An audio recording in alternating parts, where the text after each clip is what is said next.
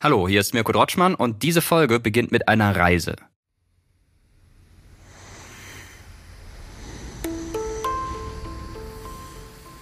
Wie gelangt man auf diesen geheimnisvollen Archipel? Stunde für Stunde machen sich Flugzeuge, Schiffe, Züge auf den Weg dorthin. Doch es weist keine einzige Inschrift den Bestimmungsort aus. Es ist Nacht. Wir schlafen. Unser Kindermädchen Annuschka, sie war nicht da. Plötzlich klopfte es an der Tür. Beamte am Fahrkartenschalter würden nicht weniger erstaunt sein als ihre Kollegen vom Intourist Reisebüro. Wollte jemand eine Fahrt dorthin buchen? Hier, der Haftbefehl und Durchsuchungsbefehl. Ich stehe auf. Ich sage, ich habe nur mein Nachthemd an. Sie sagen, wir drehen uns weg. Zieh dich an. Also ziehe ich meine Unterwäsche vor ihnen an. Sie kennen weder den Archipel als Ganzes, noch eine seiner zahllosen Inseln. Sie haben nie etwas davon gehört. Was nehme ich mit? Eine Aktentasche. Ich hatte damals eine kleine, hübsche Aktentasche aus Leder. Dann Französischbuch, Zahnbürste und Hausschuhe. Gott sei Dank habe ich meinen Mantel mitgenommen. Im Auto ist ein Chauffeur und zwei Männer auf dem Rücksitz neben mir. Diese drei Männer bewachen also ein Mädchen, das gerade mal mit der Schule fertig geworden ist. Wer hinfährt, um den Archipel zu regieren, der nimmt den Weg durch die Lehranstalten des MWD, des Innenministeriums der Russischen Föderation. Ich kam in eine Einzelhaftzelle. Sie sperrten mich ein. Ich hatte keinen blassen Schimmer. Ich wusste nicht, wo ich war. Ich wusste nicht, ob ich weinen oder schreien oder zuschlagen sollte. Ich hatte schreckliche Angst. Wer hinfährt, um den Archipel zu bewachen, der wird von der Militäreinberufungsstelle hinbeordert. Ich dachte, ich werde wahnsinnig. Ich begann französische Verben laut zu konjugieren. Ich habe ja für meine Prüfungen gelernt. Ich fragte mich, was ist mit mir los? Ich weiß nicht, wie lange ich da saß.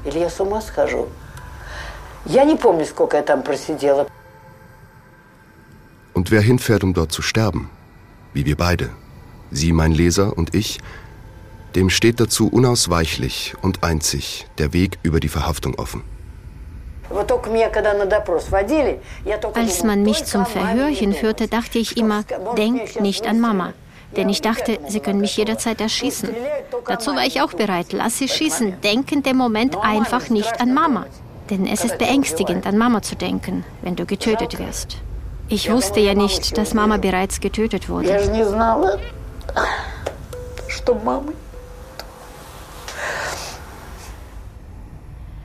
All jenen gewidmet, die nicht genug Leben hatten, um dies zu erzählen. Sie mögen mir verzeihen, dass ich nicht alles gesehen, nicht an alles mich erinnert, nicht alles erraten habe. Alexandru Solzhenitsyn, Archipel Gulag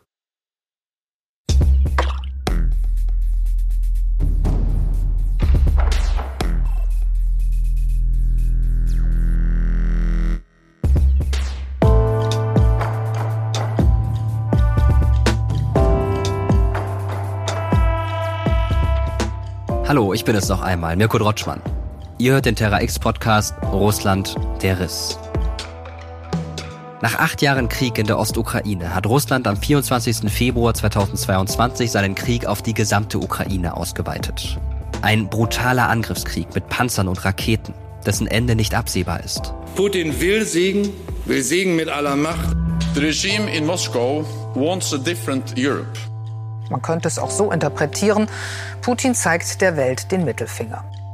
Deutschland, Europa und die ganze Welt hat das verändert. Wir leisten unseren Beitrag dazu, dass die Durchhaltefähigkeit der Ukraine in diesem Krieg dauerhaft größer bleibt als die Bösartigkeit, die von Putin ausgeht.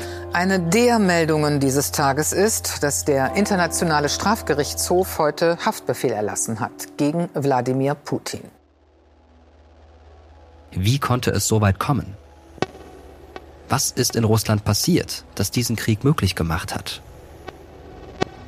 Wir wollen mit diesem Podcast eins zeigen. Geschichte findet nicht im luftleeren Raum statt. Sie hat großen Einfluss auf unser Leben, auf unsere Geschichte und Geschichten. Gemäß dem Motto des amerikanischen Schriftstellers William Faulkner Die Vergangenheit ist nicht tot, sie ist nicht einmal vergangen.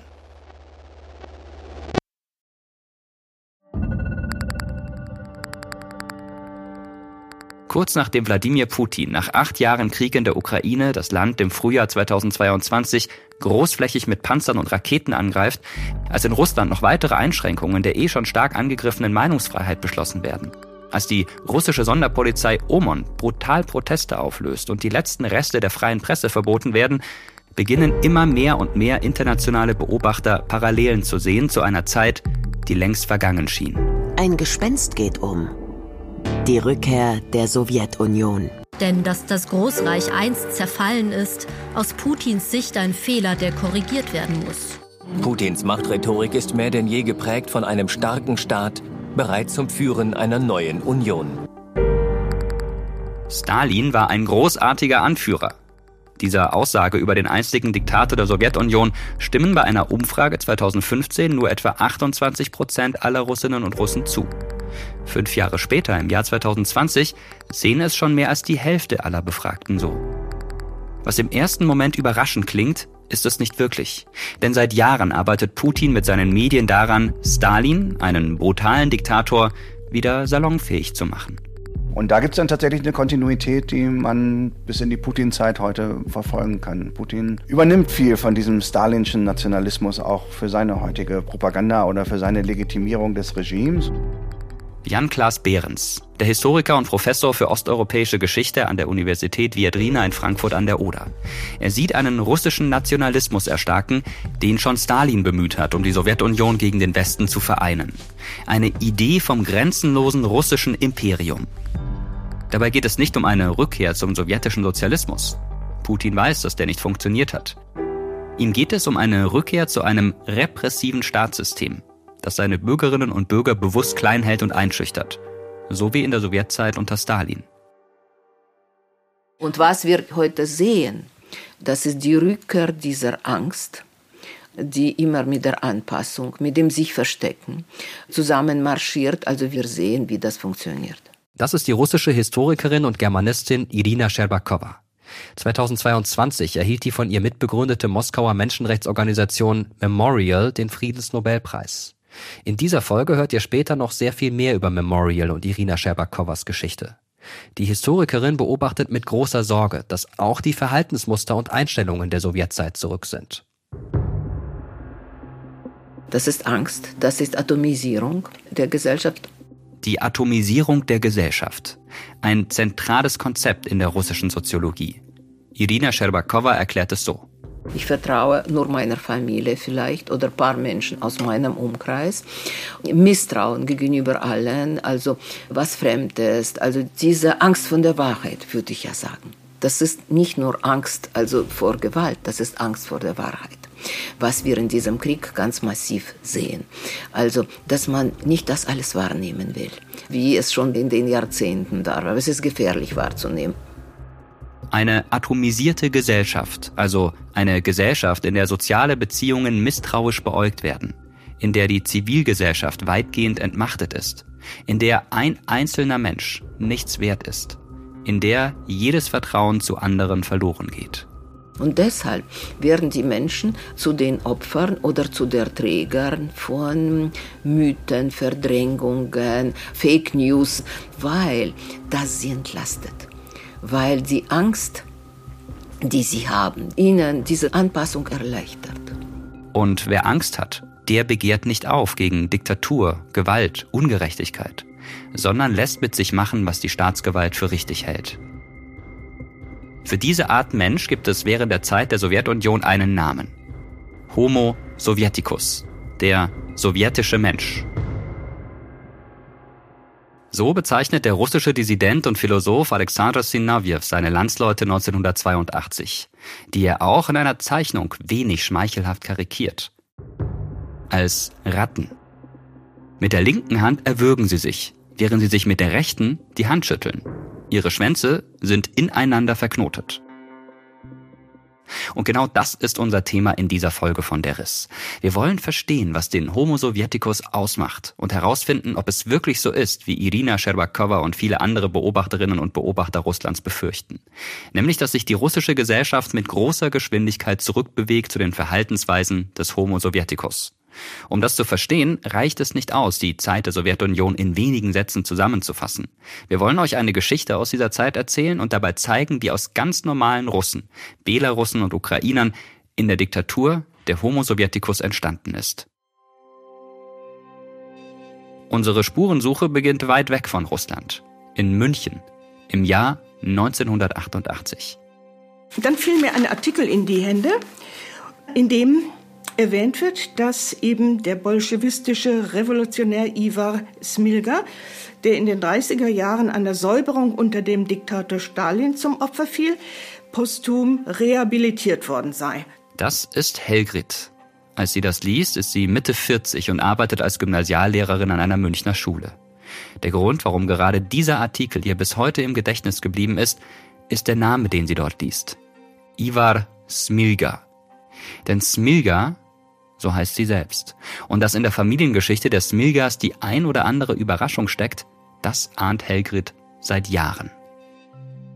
Der Mann, von dem im Artikel die Rede ist, trägt denselben Namen wie ein lang verstorbener Verwandter von ihr. Ivar Smilga. Und der hatte in der Familie immer den Ruf, einer zu sein? Mit äh, etwas seltsam spinnerten Ansichten. Helgrit spricht mit ihrem Vater Gerhard über Ivar Smilga. Denn der und ihr Vater waren Cousins.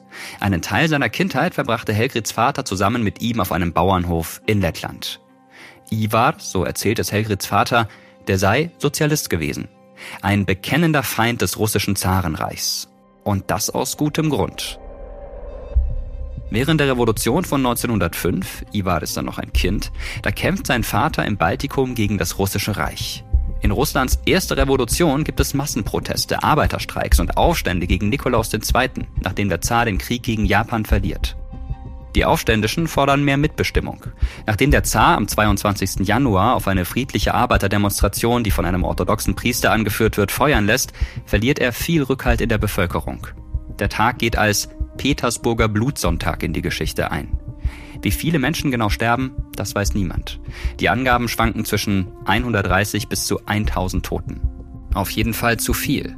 Der Zar muss daraufhin den Forderungen der Revolutionäre zumindest zum Teil nachgeben. So wird ein erstes Parlament gegründet. Die Duma. Aber auch im Baltikum wittern Revolutionäre ihre Chance, um die Unabhängigkeit ihrer Region vom Zarenreich voranzutreiben. Und Ivars Vater unterstützt dieses Vorhaben. Aber der Versuch wird blutig niedergeschlagen. Ein Jahr später kommt eine russische Strafexpedition mit kosakischen Truppen auf den Hof und erschießt Ivars Vater. Der Sohn Ivar war damals 13 und alles geschah vor seinen Augen. Der Vater, so lautete das Geheiß, er durfte eine Woche nicht begraben werden. Er musste dort liegen bleiben. Das war noch eine zusätzliche Strafe. Und Ivar schwor in kindlicher Wut, dem Zaren ewige Rache. Wenige Jahre später verlässt Ivar Lettland, um in Moskau zu studieren. Das ist das Letzte, was Helgrids Vater Gerhard noch weiß. So wird Ivar zu einer Anekdote in der Familie. Gern erzählt am Familientisch. Was genau aus ihm nach den Revolutionswirren 1917 wurde, erfährt die Familie erst einmal nicht bis zum Jahr 1988, als Helgrid Smilga den Namen Ivar in gleich mehreren Artikeln liest. In einem geht es um die Rehabilitierung des Revolutionärs Ivar Smilga. In einem anderen berichtet ein Korrespondent aus Moskau über eine Sitzung der Menschenrechtsorganisation Memorial. Und hier schreibt er plötzlich, zu meinem Erstaunen, in der Reihe vor mir sitzt eine ältere Dame und später fällt auch der Name Tatjana Smilga, die Tochter äh, des Altrevolutionärs Iva, des vielseitigen Altrevolutionärs und frühen Stalin-Gegners Iva Smilga, der 1937 erschossen wurde. Ich war deswegen so geradezu verblüfft und verdutzt über alle Maßen, Denn ich hatte mir ja nie vorstellen können, dass es irgendwelche Nachkommen gab von Ivar. Helgrid hat jetzt einen weiteren Namen. Tatjana Smilga. Und sie will unbedingt wissen, ob diese Tatjana wirklich verwandt ist mit dem Ivar, der mit ihrem Vater auf einem Hof in Lettland lebte. Für Helgrid ist klar, sie muss diese Tatjana finden. Noch im selben Jahr reist Helgrid nach Moskau.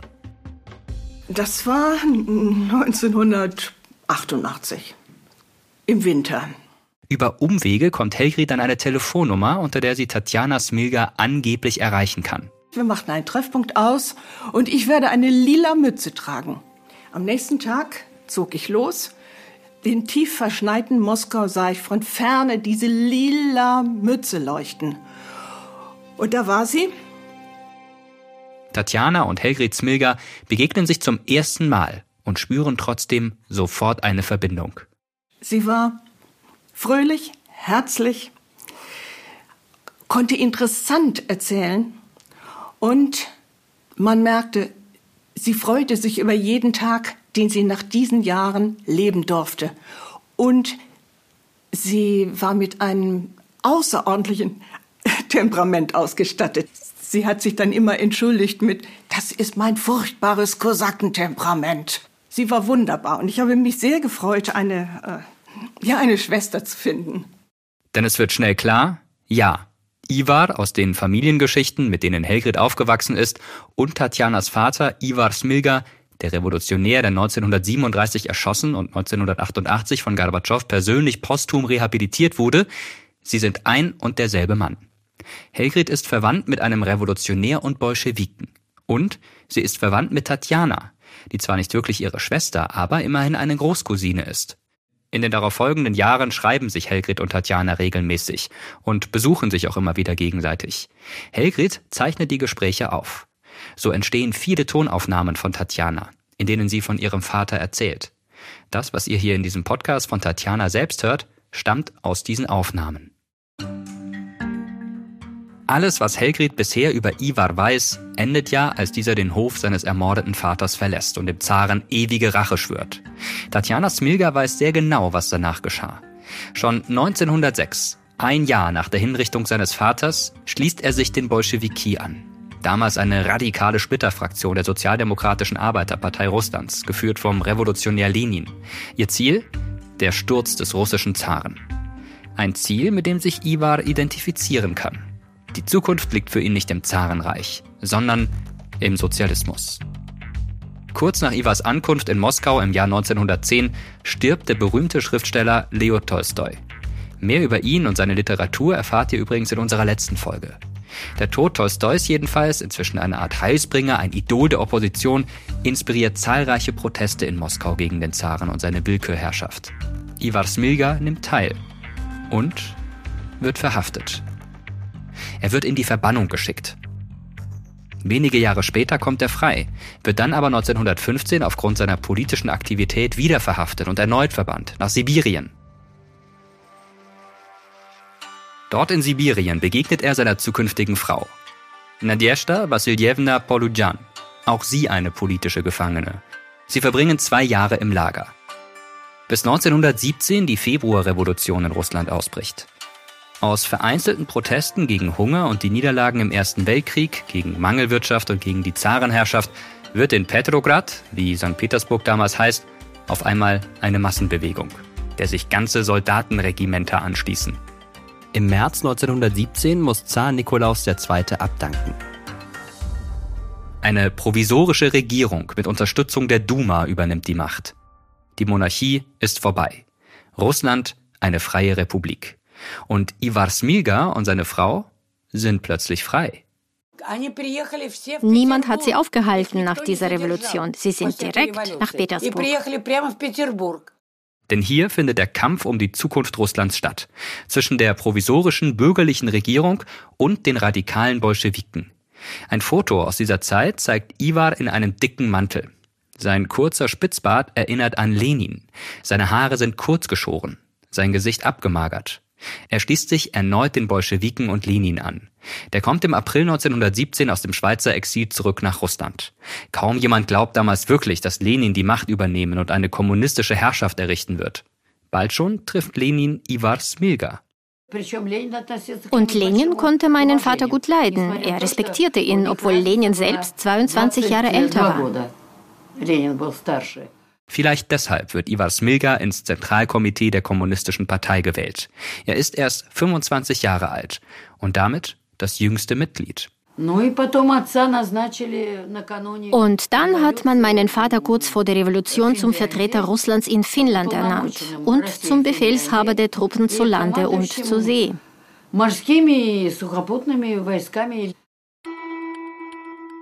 Kurz vor Ausbruch der Oktoberrevolution, es ist September 1917, ist Ivar Smilga auf dem Panzerkreuzer Aurora und bekommt einen persönlichen, geheimen Brief von Lenin, erzählt Tatjana. Da schreibt er, übergeben Sie alle Ihre Aufgaben an Ihren Sekretär. Beschäftigen Sie sich ausschließlich mit der Frage des Regierungsumsturzes. Und dann, nach dem russischen Kalender am 25. Oktober 1917, ist es soweit. Mit einem Platzpatronenschuss des Panzerkreuzers Aurora als Signal beginnt der Sturm der Bolschewiken auf das Winterpalais den Sitz der provisorischen Regierung in St. Petersburg. Es ist der Startschuss für die Oktoberrevolution, eines der bedeutendsten Ereignisse des 20. Jahrhunderts. Und Beginn einer chaotischen Zeit in Russland. Ja, also eine Zeit, wo sozusagen alles auf den Kopf gestellt wird, wo Menschen ihr Eigentum verlieren, viele verlieren ihre Heimat, Millionen von Menschen verlassen auch Russland zu dieser Zeit, gehen in die Emigration. Der Historiker Jan-Klaas Behrens Ivar Smilga wird in dieser Zeit zu einem der führenden Organisatoren der Roten Armee und der kämpft im Bürgerkrieg. Denn es ist mitnichten so, dass mit der Oktoberrevolution die unangefochtene Herrschaft der Bolschewiki beginnt. Noch bis ins Jahr 1922 führt die Rote Armee einen erbitterten Krieg gegen die Weiße Armee aber auch gegen Bauern und nationale Unabhängigkeitsbewegungen auf dem Gebiet des untergegangenen russischen Reiches. Naja, der Erste Weltkrieg und der anschließende Bürgerkrieg ist natürlich für Russland noch eine viel größere Katastrophe, als das hier in Europa, in Deutschland oder Frankreich war. Schon allein daher, weil der Krieg eben nicht 1917, 18 endet, sondern eigentlich noch drei, vier Jahre weitergeht. Russland erlebt also acht Jahre ununterbrochenen Krieg und Gewalt. Mehr als acht Millionen Menschen sterben in diesem russischen Bürgerkrieg. Erst 1922, also fünf Jahre nach der Revolution, gelingt es der Roten Armee und den Bolschewiken, ihre Feinde zu besiegen und die Sowjetunion zu gründen. Und damit überhaupt wieder so etwas wie Staatlichkeit herzustellen. Aber Staatlichkeit eben in Form einer kommunistischen Diktatur, die von den Bolschewiki dominiert wird. Ivar Smilga überlebt und wird nach dem Bürgerkrieg zu einer einflussreichen Figur der kommunistischen Partei.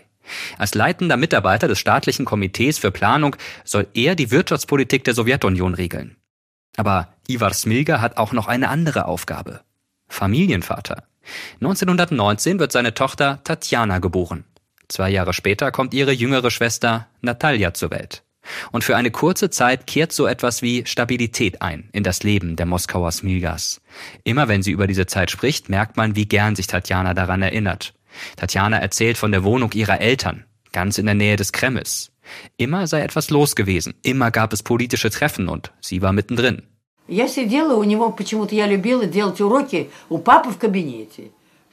Aus irgendeinem Grund habe ich es geliebt, meine Hausaufgaben im Arbeitszimmer meines Vaters zu machen. Sie saßen da und unterhielten sich im anderen Teil des Zimmers und ich sitze an seinem Schreibtisch. Ich wurde nicht rausgeschmissen. Ein achtjähriges Mädchen, eine Erstklässlerin, sitzt da und schreibt ihre Buchstaben. Ich höre nur die Worte Plattform, Opposition, Programm, Kollektivierung, Industrialisierung. Ich hebe meinen Kopf von meinem Notizbuch und unterbreche ihr Gespräch, indem ich sage, schaut mal, ich höre euch zu, höre und höre und verstehe gar nichts. Das Lachen danach war unglaublich. Tatjana Smilga trifft die Großen der Sowjetzeit. So geht auch etwa Leo Trotzki, einer der wichtigsten Bolschewiken und späterer Erzfeind von Josef Stalin, bei ihren Eltern ein und aus.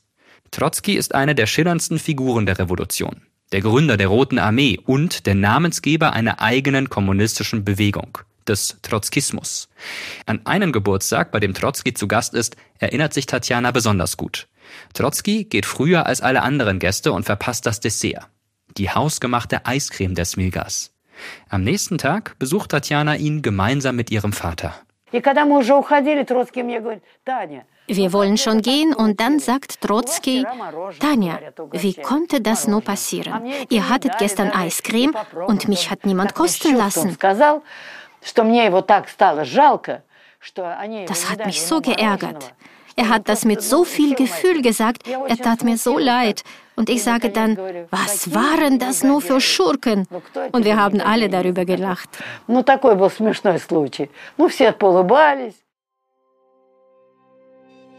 Was Tatjana als Kind noch nicht ganz versteht und erst viel später begreift, ihr Vater gerät in dieser Zeit immer öfter mit Trotzkis Rivalen Josef Stalin aneinander. 1922 wird der gebürtige Georgier Stalin Generalsekretär der Kommunistischen Partei. Bei Stalin stellt sich heraus, also dass er eigentlich revolutionär gewesen, sozusagen berufsrevolutionär, hat keinen richtigen Job in Anführungszeichen gelernt, dass er ein großes Talent hat für Organisationsfragen eigentlich. Und das ist etwas in der Tat, was bei den Bolschewiki nicht unbedingt so beliebt war. Nochmal Jan-Klaas Behrens. Stalins Organisationstalent wird von Lenin früh erkannt und Stalin entsprechend eingesetzt. Seine erste Aufgabe ist es, das in den Wirren der Revolution auseinanderbrechende Vielvölkerreich Russland, bestehend neben den Russen aus Balten, Ukrainern, Tataren, Georgiern, Juden, Deutschen und vielen mehr, in der Sowjetunion zu einen. Und Stalin ist als Georgier eben derjenige, der das in die Hand nehmen soll. Stalin hat Erfolg. Kurze Zeit später, soll Stalin dann die Arbeit der Partei und damit der Regierung effektiver gestalten. Und so entsteht letztendlich dieses Netzwerk von Stalin, was er dann benutzen kann in dem Moment 1924, als Lenin tatsächlich stirbt nach langer Krankheit und er im Machtkampf sozusagen von daher gut dasteht, weil er derjenige ist, der den Apparat kontrolliert und der sozusagen auch die Posten vergibt und der auch die Geheimpolizei kontrolliert. Auch das ist eine der Aufgaben, die er an sich zieht und damit sozusagen schon sehr früh eine Machtstellung hat, die ihn über seine Rivalen hinaushebt. Und von Anfang an sehen die alten Bolschewiken, Stalin ist brutal. Er greift hart durch gegen seine Rivalen. Ivar Smilga wendet sich, so wie auch Trotzki und andere alte Genossen aus der Revolutionszeit, in Reden gegen diese Brutalität widerspricht Stalin in Wirtschaftsfragen und macht ihn sich so zu seinem Feind.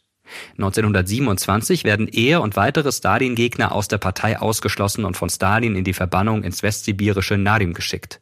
Am Bahnhof verabschiedet sich Ivar von seiner Familie. Er trug damals Bart und er gab uns einen Kuss. Das war ganz stachelig. Daran kann ich mich noch erinnern. Er hatte diesen buschigen Bart und Schnurrbart. Zwei Jahre verbringt Ivar Smilga in einem sibirischen Dorf, mehr als 3000 Kilometer entfernt von Moskau und seiner Familie, bis er Stalin schriftlich seine Loyalität zusichert und nach Moskau zurückkehren darf. Doch er wird nie wirklich ein Unterstützer von Stalins Politik, erinnert sich seine Tochter Tatjana. Er war gegen Kollektivierung, dass in den Dörfern das letzte Korn Getreide herausgeholt wurde. Und gleichzeitig wurde es hier ins Ausland verkauft. 1929, kurz nach der Rückkehr von Ivar Smilga, beginnt die sogenannte Zwangskollektivierung. Stalin enteignet fast alle Bauern in der Sowjetunion, verbannt Millionen Menschen von ihren Höfen und bildet Kolchosen. Infolgedessen kommt es zu einer schrecklichen Hungersnot. Schätzungen zufolge sterben fünf bis sieben Millionen Menschen, mehr als die Hälfte davon in der Ukraine.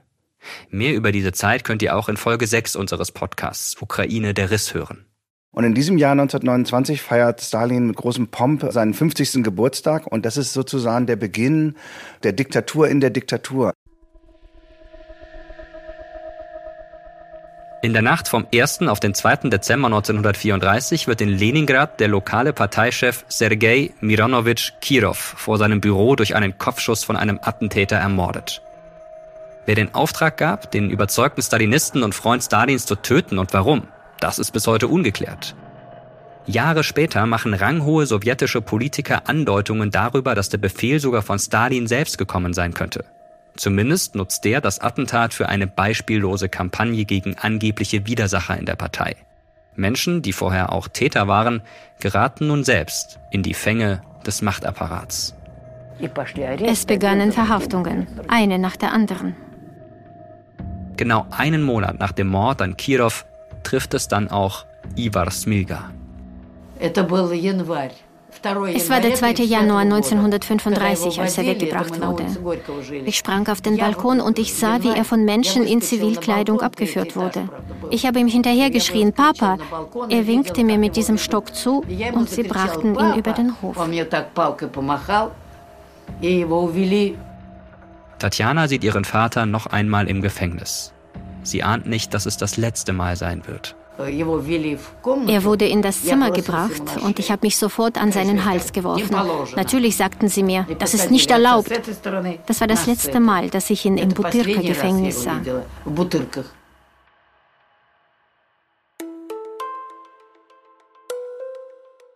Heute weiß man, in den Kellern des Gefängnisses werden damals unzählige Oppositionelle zu Tode gefoltert und erschossen. Dann wird auch Tatjanas Mutter Nadjeshta verhaftet. Sie wird zu zehn Jahren Lagerhaft in Karelien verurteilt. Es ist 1936. Tatjana ist erst 16 Jahre alt und sie und ihre jüngere Schwester sind auf einmal elternlos. Nur noch ihr früheres Kindermädchen Anna bleibt bei ihnen. Irgendwann, sie weiß es nicht mehr genau wann, meldet sich 1939 der Geheimdienst bei ihr. Das bedeutet, dass sie uns zum NKWD gerufen haben und uns gezwungen haben, unsere Kameraden zu verraten. Denn der Geheimdienst befürchtet, unter Kindern von Verhafteten könnte sich Widerstand gegen das Regime bilden. Worüber sprecht ihr? Ich sagte darüber, dass wir alle möglichst bald mit dem Hochschulstudium fertig sein wollen und darüber, dass wir nach Papa und Mama suchen wollen. Wir wussten ja nicht, dass Mama und Papa damals bereits erschossen worden waren.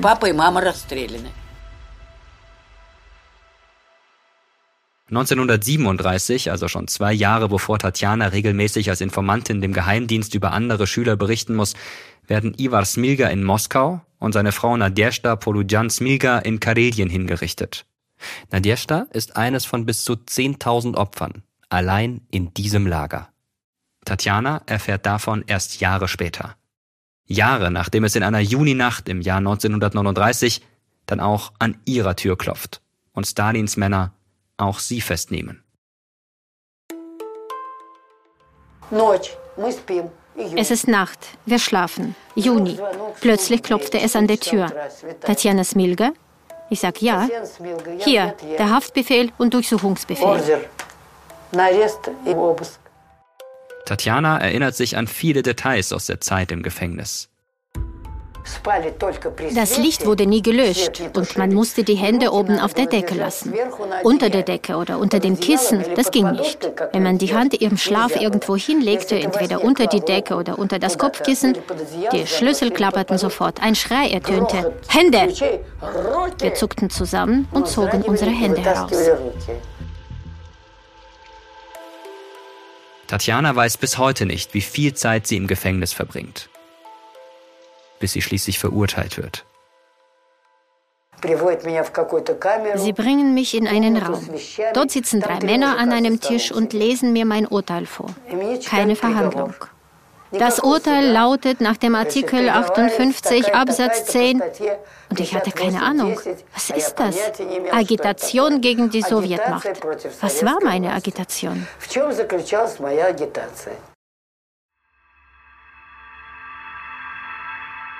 Erst Jahre später wird sie den Grund erfahren. Eine einzige unvorsichtige Bemerkung von ihr. Tatjana sagte wohl mal, sie könne sich nicht vorstellen, wie man den Rest der Welt von der kommunistischen Weltrevolution überzeugen könne, wenn alle alten Bolschewiken im Gefängnis säßen. Jemand aus ihrer Klasse denunziert sie beim Geheimdienst. So wie Tatjana ergeht es Hunderttausenden damals in Stalins Terrorjahren. Tatjanas Strafe? Drei Jahre Haft in einem sibirischen Arbeitslager. Und diese drei Jahre sind das einzige Thema, über das sie, die ansonsten mit so viel Kraft über ihr Leben spricht, in keinem einzigen ihrer Gespräche mit Helgrit Smilga jemals sprechen wollte. Sie hat nur gesagt, also der Zustand des Lagers war ja, da braucht sie uns ja nichts zu erzählen. Wir haben ja alle unseren Solzhenitsyn gelesen. Der Schriftsteller Alexander Isajewitsch Solzhenitsyn beschreibt in seinem berühmten Werk Der Archipel Gulag das Leben in Stalins Straflagern. Bereits am Anfang dieser Folge haben wir daraus zitiert. Solzhenitsyn verbringt selbst acht Jahre in Gefangenschaft, weil er in einem Brief an einen Freund Stalin kritisiert hatte. Doch damals bleibt nur selten etwas verborgen. Das Buch schlägt im Jahr 1973 ein wie eine Bombe. Bis dahin konnte man den Gulag weitgehend geheim halten. Nun gibt es dieses Buch. Eine Anklageschrift gegen das sowjetische System und Darstellung einer zerrütteten Gesellschaft zugleich. Der Horror, den Solzhenitsyn beschreibt, ist unvorstellbar. Er schreibt von Menschen, die verhungern oder erfrieren, denen die Haut abfällt und die bei lebendigem Leib verfaulen. Und dazu die Gewalt durch die Wachmannschaften. Eine erschütternde Lektüre. Warum dieser Terror? Galt er tatsächlich nur politischen Widersachern?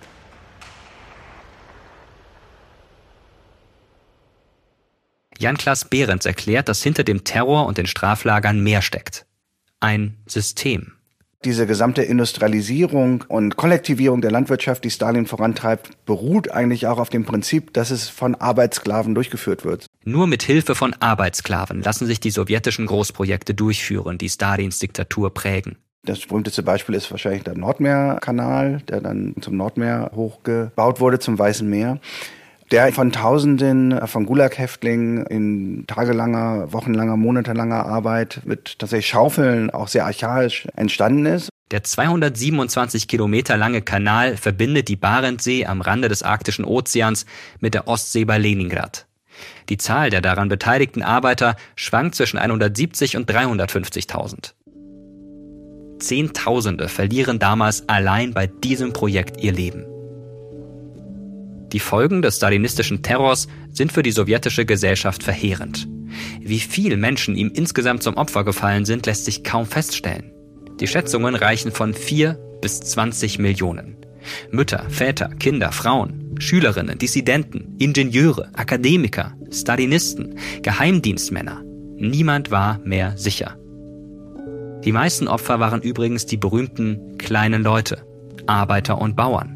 Und das ist eigentlich das, was diesen großen Terror so besonders macht, dass man sich das so vorstellen muss wie ein Fleischwolf, durch den die gesamte Gesellschaft gedreht wird. Es ist eben nicht so wie bei den Nationalsozialisten in Deutschland, dass sehr spezifische Gruppen ausgesucht werden und verfolgt werden, sondern eigentlich kann fast jeder in den Fokus von Stalins Terrorapparat geraten. Alle wussten, dass es Massenrepressalien gab, aber es gab nichts öffentlich Offizielles. Das ist Irina Scherbakowa. Ihr habt sie ganz am Anfang des Podcasts schon einmal gehört. Dass wir heute so viel über die Zeit, die Opfer und die Folgen von Stalins Terror wissen, haben wir auch ihrer Arbeit zu verdanken. Eine Arbeit, die für sie auch sehr persönlich ist. Denn auch ihre Familie erlebt den Terror. Sie sind Juden. Das waren sehr viele Freunde und sehr viele Nachbarn und vor allem von meiner Großmutter auch, die dann verhaftet worden waren. Irina Scherbakowas Großeltern gehören, ähnlich wie Ivar Smilga, zu den prominenten Revolutionären. Sie sind überzeugte Kommunisten. Irinas Großvater Jakov Zodikowitsch Mirov-Roskin arbeitet nach Lenins Tod in der Komintern, der von Moskau kontrollierten Internationale kommunistischer Parteien. Er glaubt fest an die Weltrevolution. Und er hilft mit, sie zu planen. Im berühmten, von kommunistischen Flüchtlingen aus der ganzen Welt bewohnten Moskauer Hotel Lux. Es gab Franzosen, Italiener, Österreicher, vor allem nach 34, nach dem missglückten Aufstand in Österreich und so weiter und so fort. Doch als der große Terror beginnt, verschwinden Nacht für Nacht die internationalen Freunde der Großeltern spurlos. Und auch ihr Großvater ist sich sicher. Bald ist auch er an der Reihe. Was aus seiner Kaderakte, die ich gesehen habe, in dem ehemaligen Parteiarchiv, geht hervor, dass natürlich sehr viele Aussagen gegen ihn von den Menschen dort gesammelt worden waren, von den Menschen, die verhaftet waren. Dass er auch ein Spion ist, dass er auch Agent ist, wie sie auch selbst. Doch es kommt anders. 1937, auf dem Höhepunkt des Terrors, wird Jakov Zodikowitsch Mirov-Roskin als politischer Kommissar nach Aserbaidschan geschickt, also an den äußersten südlichen Rand der Sowjetunion. Hier soll er die Ausbildung von Kampfpiloten überwachen, die im spanischen Bürgerkrieg gegen die Truppen des späteren spanischen Diktators Franco kämpfen sollen. Vermutlich rettet ihm diese Aufgabe das Leben. Es war wirklich ein Wunder. Doch die Zeit des Terrors hinterlässt Spuren bei Scherbakowas Großvater. Bis zu seinem Tod plagen ihn schreckliche Schuldgefühle, erzählt ihr die Großmutter später. Warum hat er überlebt, während so viele seiner Freunde ermordet wurden? Und es gibt bei uns in unserem Familienarchiv ein Foto, wo sind ja einige Jahre vergangen. Und das heißt, er sitzt Ende der 20er Jahre in seinem Arbeitszimmer als absolut ein junger Mensch, also ein bisschen über 30, ja. Und dann kommt nicht mal zehn Jahre und er sieht aus, als ist er 70 geworden, obwohl er nicht verhaftet war. Der große Terror endete im Jahr 1938. Aber offiziell wurde das nicht bekannt gegeben. Die Angst endet erst mit dem Tod Stalins im März 1953. Aber sie prägt die Menschen in der Sowjetunion noch weit über Stalins Tod hinaus. 1956, nur kurze Zeit nach Stalins Tod, stirbt Jakov Zotikowitsch Mirov-Roskin an einem Herzinfarkt. Irina Scherbakowa ist er gerade einmal fünf Jahre alt. Aber genau diese Familiengeschichte ist es, die sie später zu ihrem Lebenswerk motiviert. Bereits in den 1970er Jahren sucht sie nach Überlebenden von Stalins Gulag und interviewt sie. In den späten 80er Jahren, es ist die Zeit von Gorbatschow, die Zeit der Perestroika, der Öffnung der Sowjetunion, will Irina Scherbakowa die Gesellschaft über die kommunistischen Verbrechen aufklären. Sie steht dabei allerdings vor einem Problem. Obwohl so viele Menschen ermordet wurden, gibt es nur wenige handfeste Informationen. Niemand will etwas gewusst haben. Denn der sowjetische Mensch, der Homo sovieticus, hat gelernt, über Dinge nicht zu reden, wenn der Staat sie tabuisiert. Man wusste nicht, wo die Menschen liegen überhaupt, also äh, wie viele davon erschossen waren, wie viele im Gulag gestorben sind, wie sah Mechanismus des Terrors aus. Also das war die Aufgabe von Memorial, das 89 sich gegründet hat, mit großen Schwierigkeiten, weil man muss sich auch diese Perestroika-Zeit nicht als eine Zeit, wo es, es, es entwickelte sich vieles sehr schnell, aber auch Widerstand war sehr, sehr groß. Und trotzdem schaffen es Irina Scherbakowa und ihre Mitstreiter, Memorial in der ganzen Sowjetunion als Menschenrechtsorganisation zu etablieren.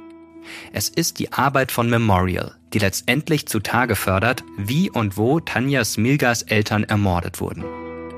Es ist Memorial zu verdanken, dass die sowjetische Regierung sich gezwungen sieht, die Millionen Opfer des Terrors posthum zu rehabilitieren und viele Menschen über das wahre Schicksal ihrer Familienangehörigen aufzuklären. Aber immer öfter ist das seit Ende der 1990er Jahre gar nicht mehr erwünscht.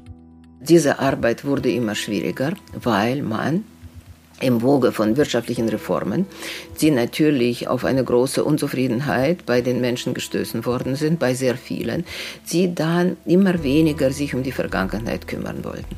Und was ganz wichtig war, also waren zwei Sachen. Also erstmal, dass man die Ursachen und Gründe nicht verstanden hat. Also dass den Menschen so schlecht ging, dass ihnen so schlecht gegangen ist, weil das ganze System so war, über Jahrzehnte. Und der zweite Grund?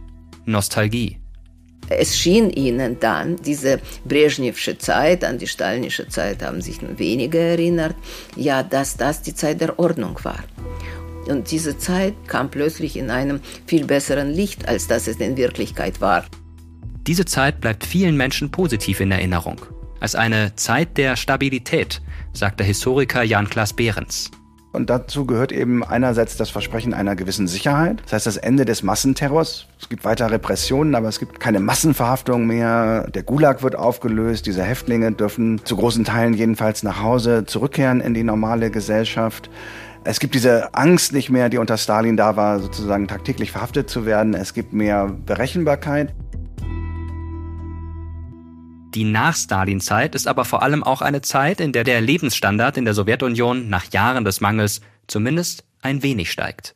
Es wird viel gebaut, die Leute kriegen tatsächlich ihre ersten Wohnungen und Kühlschränke und diese ganzen Dinge, die sie dann noch später erinnern. Doch nach dem Zusammenbruch der Sowjetunion ist dieser kleine Wohlstand plötzlich bedroht. Es folgen wirtschaftlich schwierige Jahre. Mit dem Aufstieg einer neuen Elite und neuen politischen Machthabern mit Wladimir Putin an der Spitze wird die Arbeit für Memorial zunehmend schwieriger. Und Irina Scherbakowa sieht, wie Verhaltensmuster in Russland zurückkehren, die sie immer stärker an die Menschen in der Zeit der Sowjetunion erinnern. Du bist vom Staat abhängig, du musst dich ihm fügen, aber Du nützt auch alle Möglichkeiten aus, also um diesen Staat zu betrügen, sich von ihm zu verstecken. Also von ganz unten bis nach ganz oben korrupt zu sein, auch gegenüber diesem Staat, wo man klaut, wo man kann. Scherbakowa und ihre mutigen Mitstreiter symbolisieren das andere Gesicht Russlands bis heute. Kein Wunder, dass Putin Memorial 2016 zu einer sogenannten Organisation ausländischer Agenten erklären lässt. Irina Scherbakowa muss ansehen, wie ihre langjährige Arbeit in Russland zunichte gemacht wird. Und welche Konsequenzen das für die Gesellschaft hat weil man das verdrängt hat, weil man wiederum diese ganze Geschichte und diese Mythen in eine Richtung missbraucht hat, sozusagen. Also das führte ja dazu, wo wir heute sind. 2022 wird die Menschenrechtsorganisation in Russland verboten und aufgelöst. Und noch im selben Jahr bekommt Memorial den Friedensnobelpreis verliehen. Doch da hat Irina Scherbakowa ihre Heimat bereits verlassen. Sie lebt inzwischen in Deutschland. Zum Schluss wollen wir auf die Frage zurückkommen, die wir ganz am Anfang gestellt haben.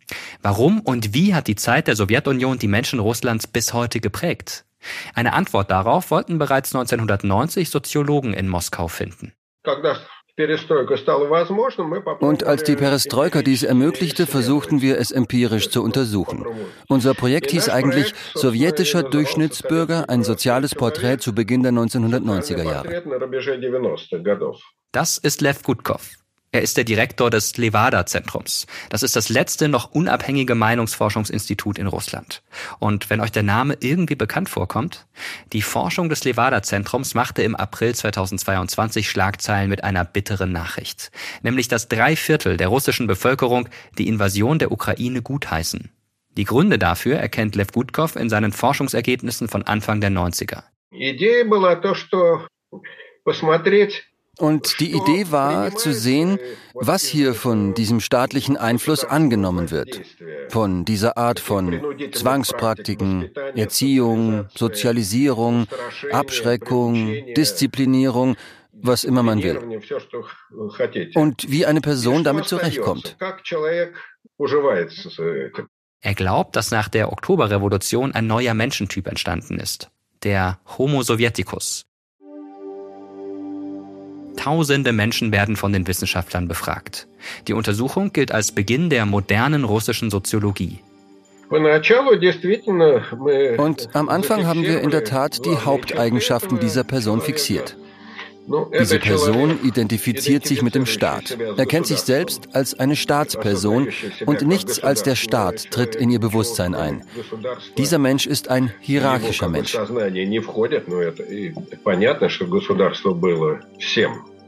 Ein Mensch also, der akzeptiert, dass es ein Oben und Unten gibt, dass es Anführer und Gefolge gibt.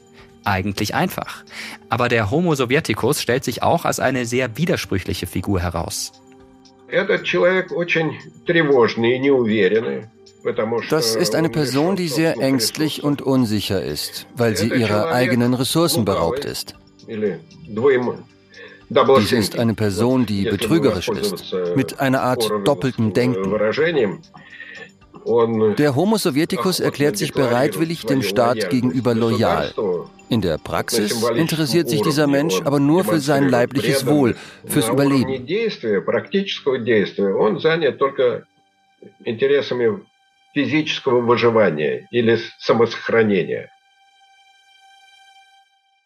Als die Soziologen Anfang der 1990er Jahre ihre Ergebnisse veröffentlichen, sind sie sich sicher, sie haben einen Menschen beschrieben, den es bald nicht mehr geben wird. Einen Menschen, der schon bald abgelöst wird von einem neuen postsowjetischen Menschen, der sein Glück in einer freieren, liberaleren Gesellschaft finden wird. Das stimmt auch für das Baltikum, die Ukraine und Teile von Belarus. Die Soziologen rechnen keine Sekunde mit den Ergebnissen ihrer nächsten Erhebungen in Russland, Jahre später. Zwei Umfragen, eine von 94 und eine von 99, haben gezeigt, dass das überhaupt nicht der Fall war. Die Eigenschaften des sowjetischen Menschen in Russland bleiben stabil, obwohl das sowjetische System in der Zwischenzeit eigentlich kollabiert ist. Aber längst nicht alles war damit auch vorüber. Jedoch blieben einige grundlegende Institutionen praktisch unangetastet. Das betraf vor allem das, was man in Russland als Machtstrukturen bezeichnet. Der Geheimdienst wurde nicht reformiert. Er wurde ein wenig geschwächt, aber nicht reformiert. Die Armee, das Bildungssystem, das Justizsystem. Und diese Machtstrukturen, die nicht von der Gesellschaft kontrolliert werden, haben sich sehr schnell regeneriert. Структуры власти, неконтролируемые обществом. Denn im Chaos der 1990er Jahre benutzt Russlands erste demokratisch gewählte Regierung unter Jelzin die alten Machtstrukturen wie den Geheimdienst oder die Polizei, die sich bereits in der Sowjetzeit als so effektiv erwiesen haben, um Macht über die Bevölkerung auszuüben. So wurde eine neue Ideologie aufgebaut, die an das tausendjährige Russland appelliert, an die russische imperiale Vergangenheit, an den Militarismus und so weiter. In diesem Sinne sind das alles Merkmale des gegenwärtigen Regimes, die sich bereits vor Putin herausgebildet haben. Wie ist es dazu gekommen? Auch dafür haben die Soziologen eine Theorie. Im Vergleich zum letzten sowjetischen Jahr 1990 waren die Einkünfte der Bürger bis Mitte der 1990er Jahre um mehr als die Hälfte gesunken. Und das hat eine Gegenreaktion ausgelöst. Unzufriedenheit, einen Groll, eine Art nostalgische Sehnsucht nach der sowjetischen Vergangenheit. Es ist eine Idealisierung der sowjetischen Vergangenheit. Und unter dem Einfluss der Machtstrukturen und der Propaganda des Machtwechsels kam Putin.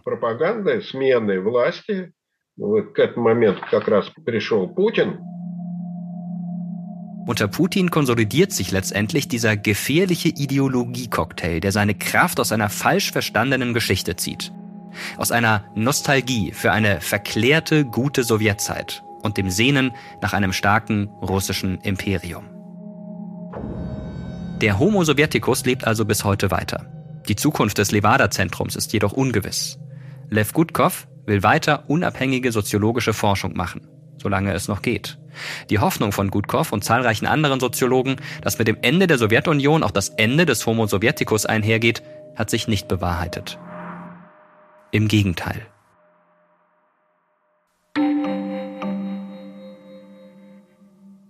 Und das das wäre ein wirklich bitteres Ende für diese Folge. Deshalb wollen wir euch jetzt noch von etwas anderem erzählen. Von einem Moment, an den sich Helgrid Smilga erinnert, wenn sie darüber erzählt, wie sie Tatjana Smilga kennengelernt hat. Tatjana zeigt ihrer deutschen Verwandten damals ein Foto. Es zeigt sie 1950 mit 31 Jahren im sibirischen Gulag. Eine junge, hübsche Frau. Das ist der Tag, an dem sie erfuhr, dass sie wieder zurück darf. Und dieses Strahlen ist unglaublich. Sie steht da mit ihren dicken Handschuhen und äh, leuchtet nur so. Sie hat es gerade erfahren. Bis zu ihrem Tod im Jahr 2014 kämpft Tatjana Smilga weiter gegen das Vergessen. Sie gibt unzählige Interviews, erzählt über ihr Leben, erinnert an den Tod ihrer Eltern, reist für Vorträge sogar nach Deutschland. Tatjana Smilga wurde 1919 geboren. Eigentlich sollte sie ein Homo Sovieticus sein, aber ihr Leben zeigt deutlich, die Geschichte kann uns prägen. Aber am Ende bestimmen wir selbst, welche Art Mensch wir sein wollen.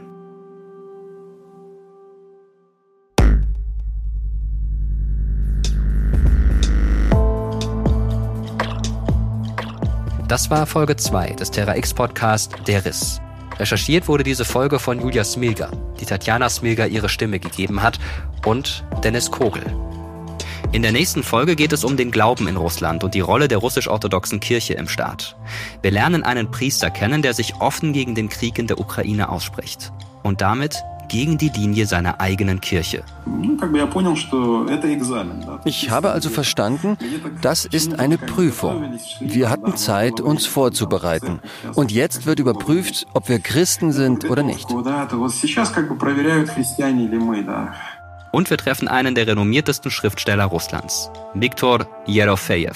In seinen Augen sind die russische Gesellschaft und ihre Kultur krank, todkrank. Ich stelle keine Medikamente her. Ich versuche nur eine Diagnose zu stellen. Ich bin also kein Apotheker, aber im Grunde bin ich derjenige, der dir sagen kann, Sie denken, dass es ein Schnupfen ist? Nein, Sie haben Krebs. Aber dazu mehr in der dritten Folge. Ich bin Mirko Drotschmann und sage vielen Dank fürs Zuhören und bis zum nächsten Mal.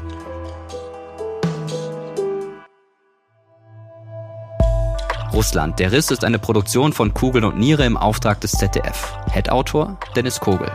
Redaktion Christian Alt, Jochen Dreier, Maria Fedorova, Viktoria Geisenhofer, Lina Kempenich, Martin Krinner, Viktoria Morasch, Mirko Müller, Julia Smilger, Markus Richter, Shahika Tetik, Jutta Voigt und ich, Mirko Drotschmann. Historische Fachberatung Jan-Klaas Behrens und Regina Elsner. Audioproduktion und Sounddesign Lenz Schuster. Produzentin Kugel und Niere Elisabeth Fee. Redaktion ZDF Heike Schmidt und Jens Monat.